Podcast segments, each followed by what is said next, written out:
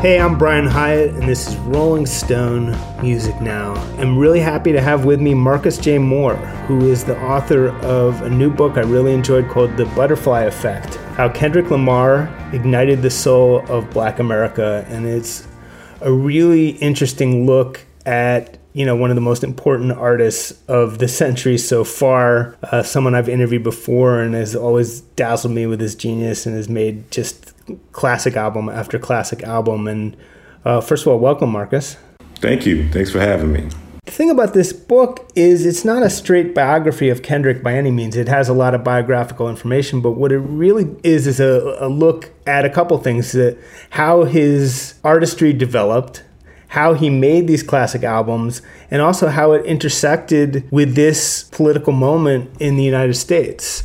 Uh, how did you get the idea to approach it that way? Well, because I knew that I knew that this was going to be the first book. Theoretically, it was going to be the first book on Kendrick Lamar ever. So I knew that it was probably too soon to write just a straightforward biography. You know, page one, he's born in this hospital. Page two fifty, here he is with the Pulitzer. I didn't want to do that.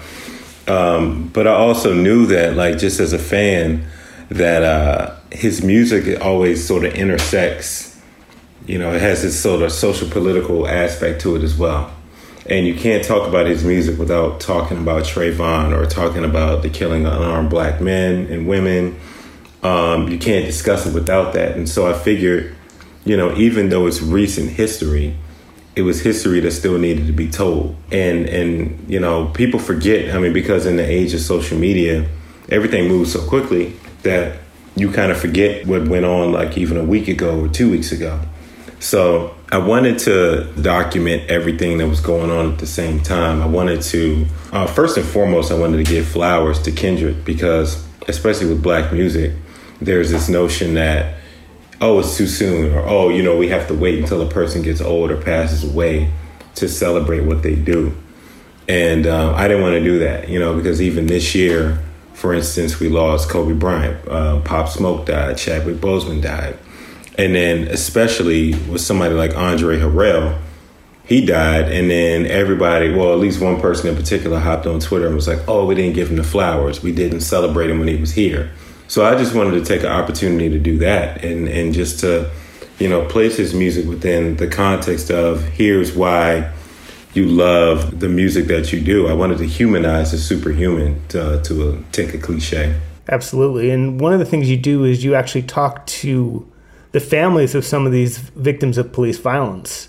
Uh, what was that like? Man, it was hard. It, it was hard because, um, you know, obviously, as a journalist, you prepare for interviews and you you you make sure that you have everything, all your ducks in a row. So when you're talking to the person, you know the history, right? And so with that, we all knew the history. We all knew how Tamir Rice's mom reacted and, and the struggle she went through. We knew what Mike Brown, Mike Brown's dad went through as well.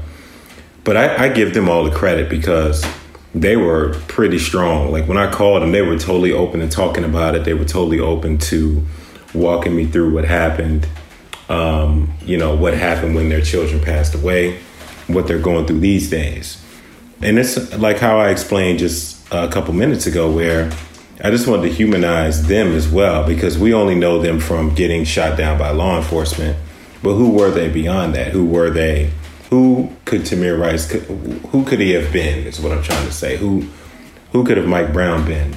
So I wanted to talk about that, but also just as a as a black man, it was tough because I also remember that time in 2015, 2016, where you know there was a, a, very palpable fear that you didn't know if you were going to be the next hashtag. You didn't know if you were going to run up on the wrong police officer who was just having a bad day. So there was a sort of helplessness that that we all felt, and I wanted to tap into that too. So it was it was a tough chapter to write, and uh, I also wanted to make sure I didn't give it short shrift. I wanted to dedicate an entire chapter to it because it was very very searing history, and I didn't want I didn't want people to forget what was going on. So even for this generation I wanted future generations to be able to go to chapter five and, and get a sense of what was happening. Yeah, I think it's really valuable and harrowing to see it all laid out like that as a sort of uh, first history book of these events. I mean, just it's these dominoes one after another uh, of these human beings passing, and and it, it's uh, it's I think a good reminder for anyone who doesn't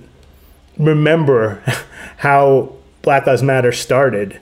You take it from the very moment it began to the moment that it, it, it, rose to nationwide prominence, and you set that against uh, Kendrick's artistry. And one thing I wanted to point out is that you learned that Mike Brown was uh, was a Kendrick fan. Yeah, yeah, and I didn't know that. I didn't know that until I talked to his dad. He was just like, no, he had a bunch of Kendrick Lamar on, on his laptop, and he loved his music. He was a huge fan of his. And then when you go to Mike's, Big Mike's uh, SoundCloud, he was a rapper you know, and th- this is stuff I didn't realize until I talked to him. And his dad was really great at preserving his legacy. Like he's still fighting for justice in Ferguson. And, um, you know, I think it's a fight that he's going to be undertaking for a while. But when I spoke with him, he was very, very clear about what happened and how pe- black people feel about law enforcement in their in their neighborhood and I thought that was important to document as well. Is you know, yes, it's it's still a book about Kendrick. It's still a book about his coming up and how he impacted Black America. But you can't write a book about Black America without telling the whole story, and that's what I wanted to do with it. Let's take it back to Kendrick's childhood. Now, uh, when I talked to him, I asked him about this this idea that he was always this kind of old soul. I think it was Man Man was was his nickname. But but talk about the context in which he grew up, growing up in Compton. What was going on around him? What was he reacting to? What was his childhood like? It was a childhood, I think, that was similar to mine, honestly, where, you know, you, you grow up in a you grow up in a community where you know there may be crazy things happening around you but you you have a strong family base and you have a strong uh, friendship circle where somehow they see something in you from an early age, you know, and for him it was creative writing. They see something in you and they shield you from even the stuff that they might even do, you know. Um, so he came up, he, he came up in Compton as gangster rap was coming up, as the riots were taking place, so on and so forth. So he came up in heavy gangbang culture, but he never, and he had, um, he had people in his family who practiced, but he never got into that himself.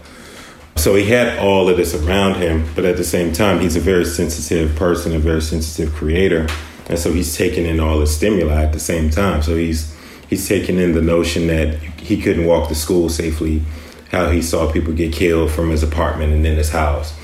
You know, he he ran up on the wrong people, he had on the wrong colors, and he had to dart through somebody's backyard to avoid getting shot at or avoid getting shot. You know, things like that. So he came up in a city where, you know, the wrong move could have been it for him. But because he had so many great people around him, um, he hit his head a couple of times, but he didn't hit it so hard where, you know, we don't get the Kendrick Lamar that we get today, you know? So the reason why I say is um, I feel like we're similar in that way is because I came up the same way where, but I was on the East Coast. I came up in Landover, Maryland, where people see something in you from a, a young age and, and then they shield you they almost protect you from yourself because you want to show that you're cool and that you you're down and you want to hang out with them. But he came up with that and as a as a result he's still kind of struggling with some um, survivor's guilt and some depression um, because he he still kind of has a why me sort of sort of mentality. Like why why am I the person to have made it out? And uh, so that's that's the situation that he came up in, and you can hear it all throughout his music. You know, all throughout Good Kid, all throughout To Pimp a Butterfly, especially. Absolutely, and I think you talked to was it a high school teacher who was very important in his mm-hmm, development. Tell, tell, me about that. Yeah, Mr. Inge. Yeah, yeah, Mr. Inge was great. He was actually the guy who introduced Kendrick to creative writing because before then, according to Mr. Inge, like Kendrick was always a good student, but he never really had an outlet to express how he felt.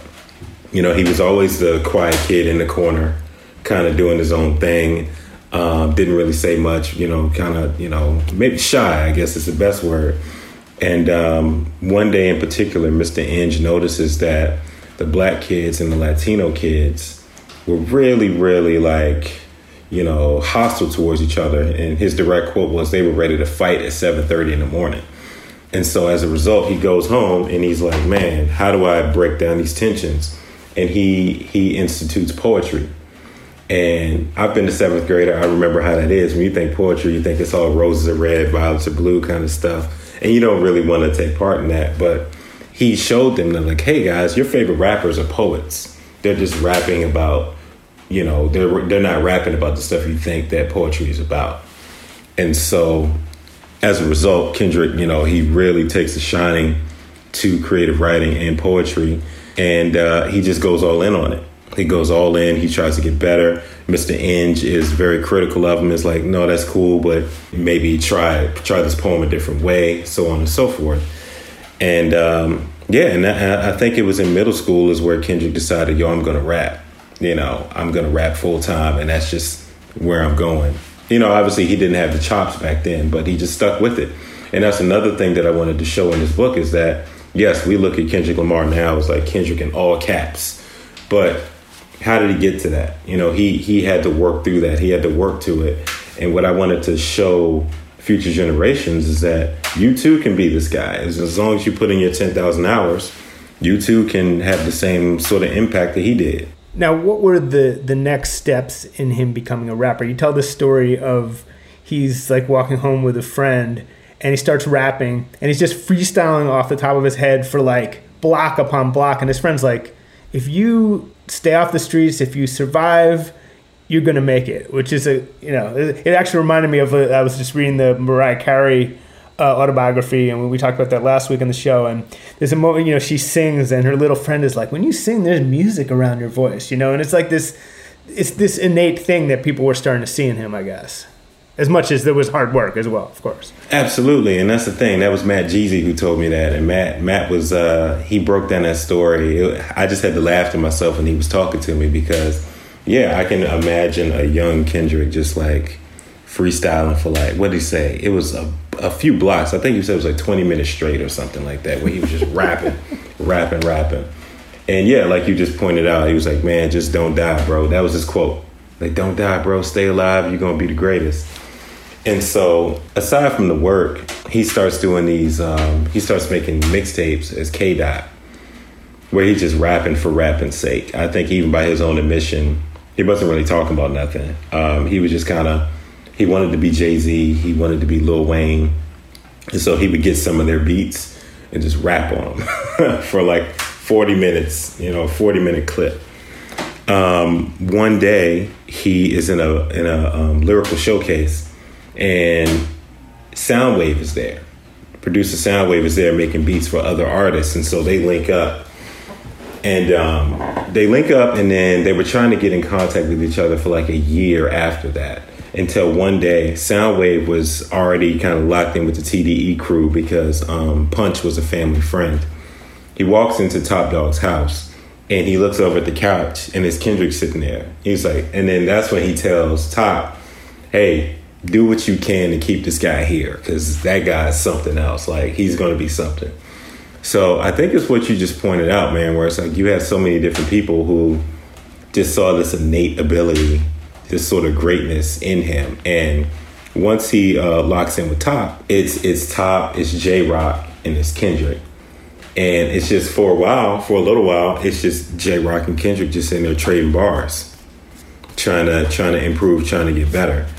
And then so on and so you know then it slowly builds out. So then you have Ab-Soul then you have schoolboy q that comes in and then you have this collective. And to answer your question i think that the next steps for kendrick specifically were sort of sharpening his iron with jay rock and schoolboy and ab and all of them because it was friendly competition you know? It's like everybody wanted to have the best bars um, between soundwave and terrace martin and all those. They wanted to have the best beats. And as a result of them competing internally, by the time they you know got their record deals and they were ready to hit the road, they were already seasoned. Um, so well, break, that was, break down uh, yeah. break down who Top Dawg is and what TDE is and and how that unique environment that he was sort of lucky enough to uh, find his way into help shape him. Sure. No, Top Dawg was um, he was sort of like this uh, the neighborhood tough. he was the neighborhood tough where um, you know he was by his own admission, he was just kind of out in the streets doing things, you know, just hustling. You know, he was, um, you know, doing top dog things, as Punch always says. And so he realized at a certain point in the early 2000s that he wanted to he the streets were getting a little too hot for him he wanted to slow down and do something legit like fully legit and so his uncle had already been in the music business and he saw all the art that he brought into you know he saw the his, um, his uncle did that song like we're all in the same gang right he is, did. That, is that correct He- yeah That's Yeah. correct. Yep, yep. So he saw the way his uncle did it. And so Top was like, well, I'm to build a studio myself. And I'm to get all these big rappers to come in. It's to be great. And um, so he tried that. You know, a couple of rappers came through, but it sort of it sat dormant for a long time because the studio thing wasn't really happening for him. So he goes back out into the streets until one day he's trying. You know, he hears a Jay Rock who's also in his neighborhood. He hears that this kid named Jay Rock is a really dope rapper, and he was trying to find Jay Rock.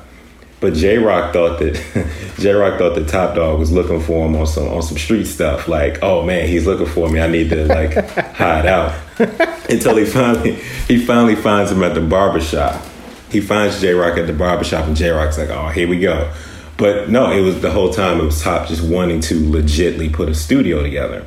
And so a lot of people don't realize that TDE really started with Jay Rock. Jay Rock was like the star first. It was supposed to be Jay Rock first, then Kendrick, then all these other people.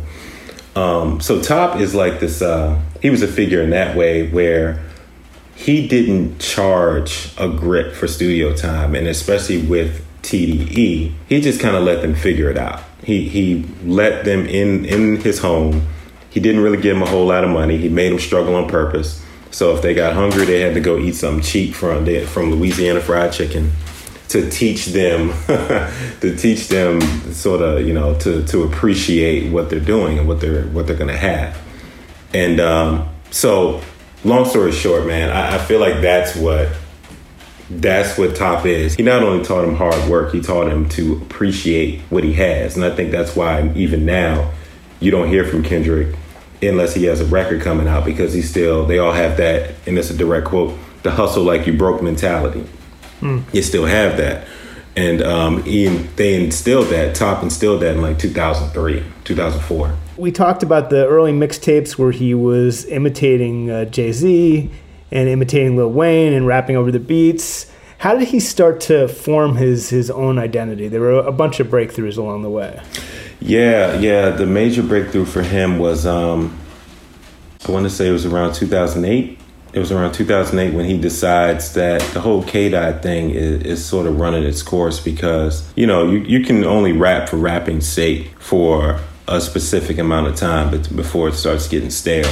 And so after talking to some friends like Matt Jeezy and talking to, you know, other other um, people from around the way, he decides like, man, I need to tell my story. I need to I need to talk about something that's going to last a long time. And the way he does that, the way he steps into the light is by starting to rap under his name, his first and middle names, Kendrick Lamar. And in him doing that, he starts talking about the things we were talking about earlier. He starts unpacking the gang culture. He starts talking about friend, uh, friends and family who are in jail, others who've gotten killed. He's talking about very serious things. And so the breakthrough was about, I guess, what was that, about 12 years ago, um, when he started rapping under his government name. And here is this, you know, as we know now, this actual genius touring as I think uh, Jay Rock's hype man. Like he went out as someone's hype man, and that I mean, I thought if we're looking at lessons to learn from him, I mean the humility of again like this this guy who would win the a Pulitzer Prize just a few years later is out as somebody's hype man. Yeah, and that's the crazy thing. Like people don't even realize that either. Is like, you know, again, Kendrick is the epitome of ten thousand hours. Where, like you just said, it's that humility of yes, I want to be a rap star, but I want to learn everything about this business. And so, um, around that time, as Jay Rock's hype man, he also was learning how to perform from Tech N9ne and from the whole Strange Music crew. Like he saw the way that they ran their ship. And he's like, oh, okay, that's how I need to operate it too. Everything from, you know, the sound man to how the lights come up to how, how long you perform, how long you have silence between songs. He's studying all these things. He was literally Kobe shooting in the gym at that time, just putting in those, putting in that sweat equity to one day be, you know, because he knew he always wanted to be all an all time great. He didn't just want to be great for the moment. He wanted to have a long lasting legacy, and he understood that you have to study other people. You have to study greatness to yourself be great. Now let's talk quickly about his debut, Section 80, which which for me kind of always spans the the gap between mixtape and a real debut. Is is kind of it's kind of really a mixtape that they decided to release as an album. It seems to me. Yeah, yeah, no, that's the thing, and and that's still a hotly debated uh, thing within Kendrick Lamar fans, where like, uh, no, is it an album? Is it a mixtape? I don't know. It's weird because I never really got a definitive answer from them, but I know that in interviews he always said like, "Oh, Good Kid, Mad City is my major studio debut album," but Section 80 is totally an album. It's totally an album, but you know they didn't. they just kind of offered it up as another mixtape to, to you know before Good Kid, Mad City. Now there's good stuff on it. There's some stuff that that this is like the the one emo song that that kind of is, is pretty dated and stuff. But I, I, think it's mostly notable for two things. I mean, you can tell that here is this massive talent arriving, but also, I mean, Good Kid, Mad City. There's a, a just a hyper speed Millennium Falcon leap past that album or whatever you want to call it. Uh, I mean, so let let's talk about Good Kid, Mad City, which, as far as an album establishing an artist from any genre as kind of a player in the all time greatest stakes, there's little competition in the last 20 years. I mean, it's just an album that made everyone kind of like sit back and, and be like, wait a second. Yeah, no, absolutely. And I feel like I remember when it came out, and I remember that uh, a lot of people wanted to compare it to Illmatic, Nas's album. And I could see where people would say that you know, it, it definitely tells a story in the way that Illmatic does. But the thing that I appreciate about Good Kid, Mad City to this day is that, um, you know, it's it's totally a West Coast rap album, but to me, it reminded me of Outkast. It, it sounded like a Dungeon Family record, and and a lot of songs, he sounded like Andre. He sounded like Three Stacks, and it was just like so. You know, he he's this this perfect mix of like old school, new school, West, South, East you name it. And um, he told the story perfectly because I felt like he did it kind of Tarantino style, where like you know the first scene it's like bam, I'm gonna drop you right into the story. The song is gonna end with you don't know whether I made it or not, but then let's rewind and go back, and then we're gonna come back to this moment. I thought that was pretty brilliant. Honestly, like I didn't realize until I was writing the book myself that the book kind of goes the same way. You know, where it's like chapter one, Macklemore, drop you in that scene, then let's back up and walk you through how he finally won the Grammys and essentially won black culture, won over black culture. Yeah, Kendrick would be proud of this structure, no, no doubt. I mean, the, the other thing about that album, Good Kid, is it's, uh, as I think Eminem says in the book, like the fact that someone arrives with essentially their first major album and it's so finished as a narrative work that there's so much going on with the skits playing into everything else. You know it's as if he like i said it's like as if he skipped five albums between uh, section 80 and that. It's, it's just to arrive so fully formed is I, I think blew everyone away. But i wanted to jump to something that happened after that album which was the absolutely infamous moment on uh, Big Sean's Control. I heard the barbershops being great debates all the time about who's the best MC, Kendrick, Jigga, and Nas. Eminem, Andre 3000, the rest of y'all. Again, it was like a, a, a nuclear bomb. I, I can't remember anything since where people were like, holy shit, you have to hear this. He just did it. And one of the things you see with, with him, and I, I think you make a great point emphasizing, is how historically minded he is and how much of again an old soul he is. He did something that people hadn't done in a long time which is just call everyone out on a song but without like it, but in a way that people couldn't really be mad. They just had to be like for the most part some people were mad. But but it was just you know it's, it's just like here i am. I'm i'm going for the title right now. So maybe just break that down a little bit yeah, totally agreed, man. Because I, I, grew up in an era of hip hop where like it was all sport. Like they were all friendly with each other. They were all gonna hop on each other's songs. But make no mistake, I want to be the greatest. You know, whether it was KRS One and MC Shan, whether it was LL Cool J and all his beefs. It's like I'm gonna call you out, and it's no, it, it, it's no. We're not soft here. It's no diss. It's no diss. It's like it's just it is what it is. And I feel like that verse got back to that where it's like, look yes, I'm gonna be on Big Sean's song, but I'm gonna call him out. I'm gonna call out Jay Electronica. I'm calling out. I'm calling out everybody, and it's it's there's nothing malicious about it. I, I didn't think. I thought certain people got a little ruffled because they you could tell that they didn't come up in that era of hip hop where, you know, when hip hop was still nascent. and everybody was trying to establish themselves. He came from that mentality, and I thought it was great. And also, just as a Tupac, he was a Tupac fan. Tupac was going, he was calling out everybody on Machiavelli, like by name, you know. So I thought that him him doing that verse sort of shifted his narrative too, because before then, I mean, we already knew him as like the kid from Section 80, obviously, the kid from Good Kid, Mad City. He had these hits, and he performed at these festivals and was doing great, but I think that was the moment when we realized, like, oh, okay, he's like a an OG hip hop guy. Like he studies history, and I thought it was great. And also, if I'm on that song, if I get called out by him on that song, I'm taking it as a compliment because that means that okay, I need to step my game up, or at least. I don't know. If you want to battle, go back at him the same way he came at you. Like it should be that it, it's hip hop, and that's what hip hop is built on. And I think a lot of people forgot that by 2013 the next thing that happened, and I think my, my favorite part of the book, is the making of To Pimp a Butterfly because making this album is, I would say, probably unlike unlike few hip hop albums ever made, few other albums ever made. It's a mind blowing process, and, and what he did by assembling all these jazz musicians and all these producers and uh, you know he, he created what is clearly you know one of the peak artistic achievements of the 21st century. I don't think i i don't think that's an overstatement. I mean it's it's one of the the signature artistic moments of this entire century and i'm not just talking about hip hop and i'm not just talking about music either. And you you got some fresh reporting and it, i think it's the first time i really understood how it was made because it, it's one of those albums that you hear and you're like how, literally how the fuck did they do this? You know so uh, maybe just break down how he even got it in his head to make such a jazz influenced album and then what the process was. Oh man. Well, okay. Well, that was the longest chapter for a reason, so I'll try, I'll try to be a little succinct here uh, while also giving the info. But um, after Good Kid, Mad City comes out after the Grammy debacle, he goes out to South Africa and um, while in South Africa, he was p- performing a trio of shows, and he's actually in the neighborhoods out there. He's in the communities. He's not just in the touristy parts.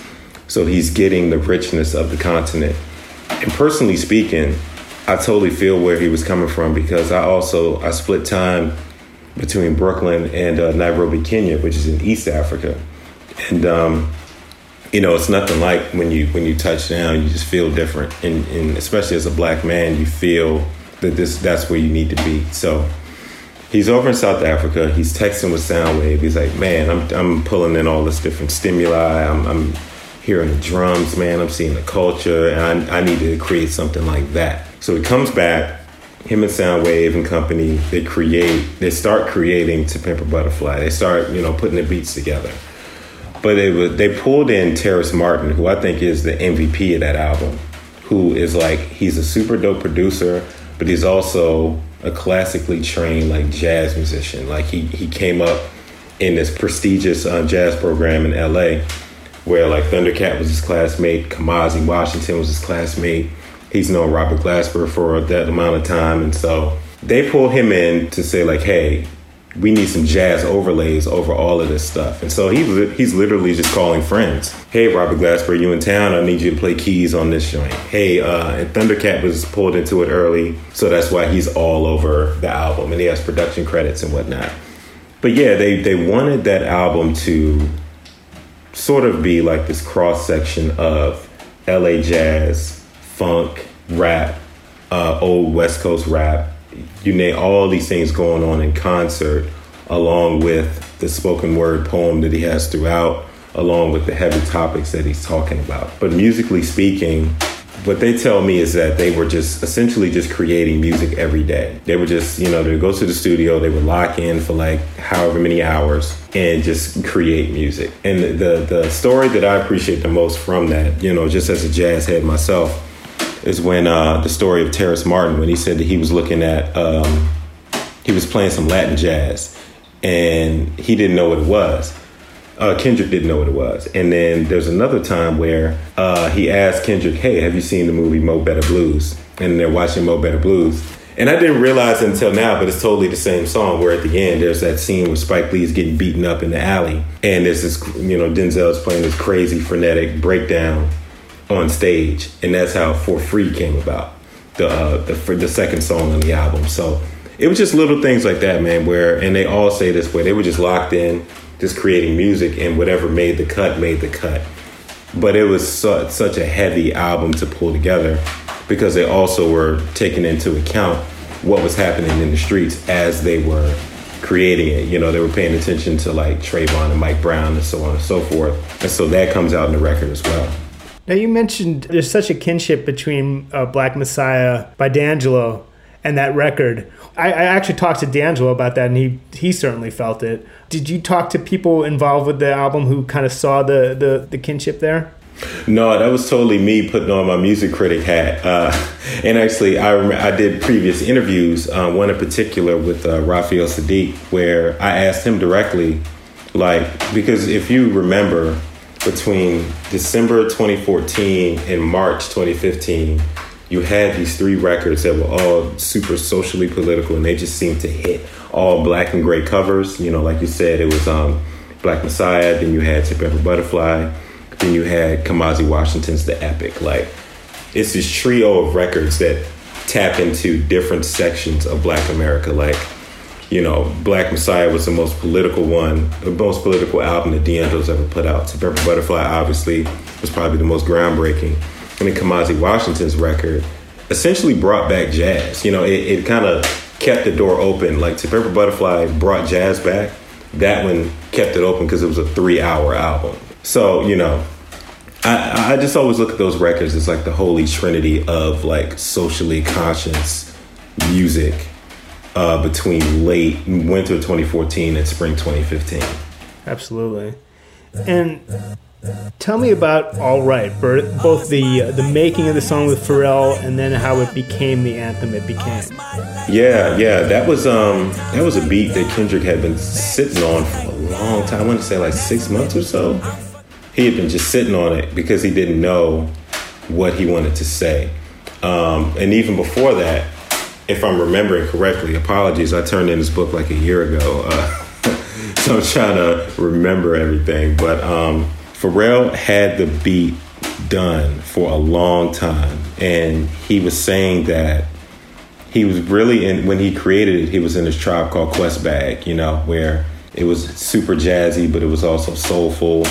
It had a the, the drums had a hard knock to it, but when you listen to the chords and the Rhodes on it, it's all very like mid '70s Stevie, you know. It sounds lush in that way. And so somehow or another, um, Soundwave gets the beat. They get the beat and they, they're like, oh yeah, we're to do something with this. But again, Kendrick just didn't know what he wanted to say to it because he said that when he heard the beat, he uh, he knew he wanted to say something of substance, but because his lyrics are so intricate and because his uh, his topic is so intricate, he didn't know how he wanted to attack it, attack the beat. And so it wasn't until Pharrell and another industry insider was like, yo, you need to do something with this music. Like, hurry up, you know? Because Kendrick notoriously sits on beats for like years and years. And so he finally does something with it and it comes out. Well, excuse me, it, it comes out via the album. And honest, and Terrace was telling me it, they didn't think it was going to have the impact that it has. Like they knew it was a good song, but it wasn't until they heard it being chanted at protest that they realized that it was something else, you know. And so I think that's the long lasting impact of All Right. It's it's something you didn't necessarily hear it on the radio a bunch, you didn't see it shoot up to the top of the charts. But when you heard it in the actual streets, um, chanted by real people, that meant more than any sort of commercial success that that song could have.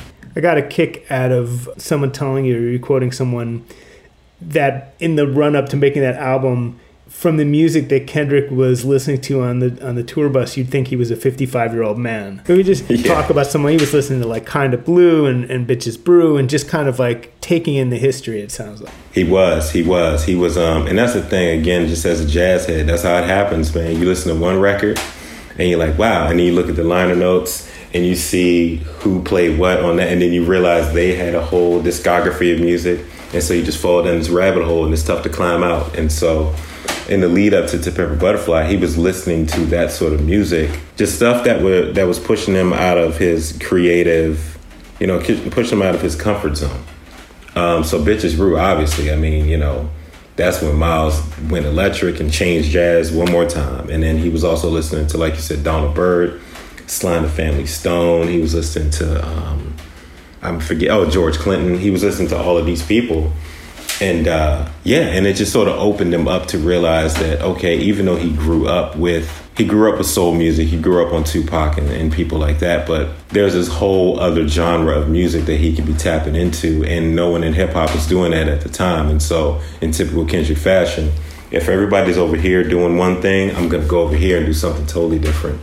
And I'm not gonna know what it looks like while I'm making it, but I'm gonna still I'm gonna feel my way through it and see what happens. I'm gonna come out on the other side, and hopefully people understand it. If not, it'll be there for you whenever you're ready for it and it's not just jazz; it was it was funk as well that he was drawing on, which had had slipped away from from a lot of hip hop. And and by the way, I, as far as Andre 3000, like Kendrick flat out told me, like that's where that as far as singing within hip hop, that was his inspiration. That was where he first heard something. So that that's that's definitely was a huge part of, of his thing. He also he also acknowledged that he was pretty familiar with Curtis Mayfield. So when he hits that falsetto that's not a coincidence that he, he ends up sounding that way. But the interesting thing is not to, to draw a corny comparison, but the same way that, uh, you know, in the 60s when Bob Dylan was a, known as a protest singer and then started to go into something more internal and more psychological and more personal, people got really mad at Bob Dylan for doing that.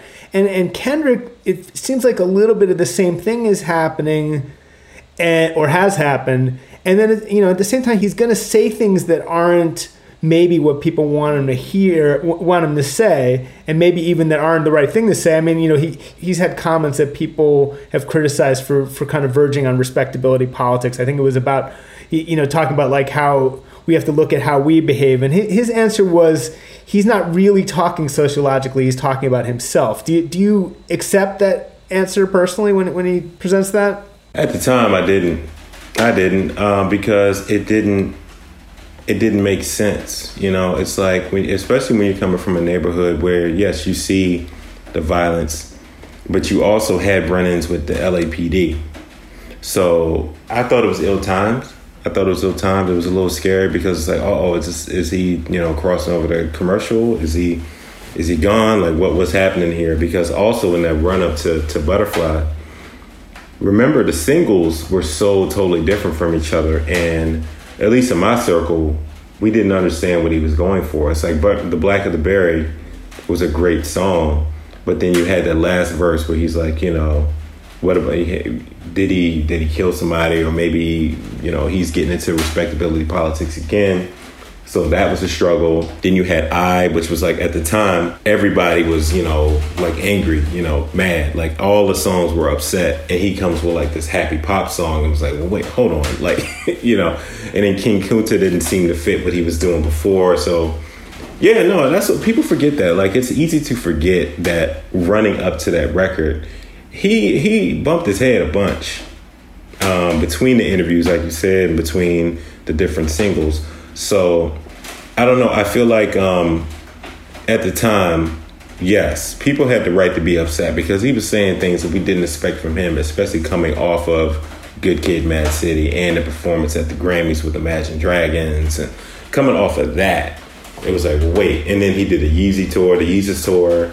You know, there was there was a fear that we were wondering if he was crossing over to to the dark side, so to speak. And then then came Damn, which is the album I, I talked to him for, and then that's you know, a interesting combination of going super spiritual in ways that can sometimes be like a little harder to follow and kind of abstract and, and wild. And you're kind of trying to, it, it becomes that challenge of understanding where his head's at. And at the same time, it's the most commercial album he's ever made in some ways. So it's this, it becomes hard to chart in, in, I think a really fascinating way where he's going. He's not going in just one direction. He's kind of kaleidoscopically splitting out in a bunch of directions at once. Yeah, totally, totally. And um, no, you're right. And and the thing that is uh, sort of brilliant about the Damn album is that it's almost sort of working against each other. Like the music is commercial. The music sounds like it's made for clubs.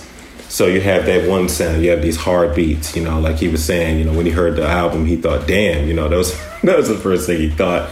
But then at the same time, you have these lyrics kind of going against that, where he's trying to um, figure out his spirituality. He's, he's analyzing Christianity. He's, um, you know, it's almost a claustrophobic record too, where it's like he he comes across a little bit as, you know, okay, I'm famous now. I can't go outside now. Uh, the walls are closing in. I don't know how to I don't know how to deal with this, but I know I still have to live. And at the same time, he's wrestling with this notion of God, not so much from uh, okay, God is here for all of a standpoint. He's wrestling with his own relationship, and I thought that was it's it's equally personal, just like Butterfly. But I, and I fell for this trap too, where because it didn't have all this weird, you know, cool jazz on it, and I heard all these 808 drums, I just assumed like, oh, this is a club record. But no, it's it's really honestly, it's a, it's it's almost like a spiritual jazz album when you when you dive into it. And I even wrote that for NPR. Like it, it's a lot of jazz between Duckworth, between Feel and Fear. It's a lot going on. He's a band leader that people should probably give him more credit for being.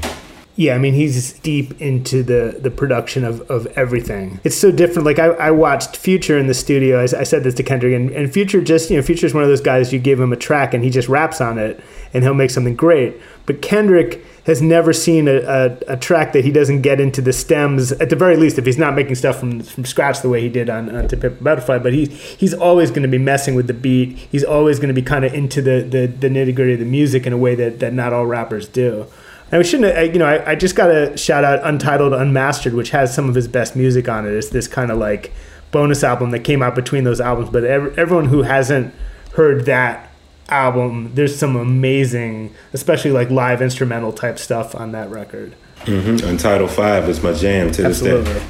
And uh, so, and then then there was the Black Panther soundtrack. We're, we're just getting up to the present day as, as we hit the end of the show, but. Have you heard any whispers about? I mean, he's obviously working on a new album. Uh, Top Dawg keeps kind of dropping hints about it on, on Twitter. What What do you think's going on? man, you know, I wish I had insight for y'all. Man, I've been I've been asked that so many times, and that's a fair question. I, I could see him going more traditional hip hop. Like, for whatever reason, man, I, I, just feel like maybe I could see him, like, you know, DJ Premier on some cuts, Pete Rock on some cuts, Soundwave, of course. And he just get he releases a back to basics album. For whatever reason, I could see him being influenced by uh, a unit like Griselda.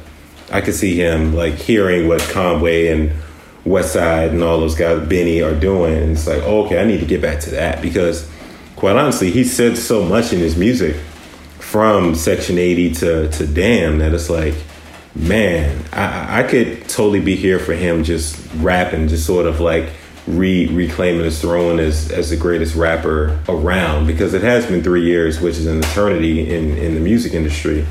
So I would say maybe a back to basics, but just as a fan, though, I gotta say, I would love to hear him do an album with Madlib, like just him and Madlib on a whole record.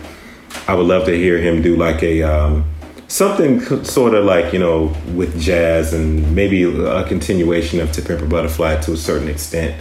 But I could see him, you know, just going back to the block, you know, some Mobb Deep kind of stuff. So, Marcus J. Moore, thanks so much for joining me today. Uh, Marcus is the author of The Butterfly Effect how Kendrick Lamar ignited the soul of black America. And it's a great and timely book. And this has been today's Rolling Stone Music Now. We'll be back next week here on SiriusXM's Volume, Channel 106. In the meantime, we are a podcast. Download us as a podcast wherever you get your podcasts. Maybe give us five stars on iTunes if you're feeling like it. Maybe leave us a nice review. It's always appreciated. But as always, thanks for listening. Stay safe, and we'll see you next week.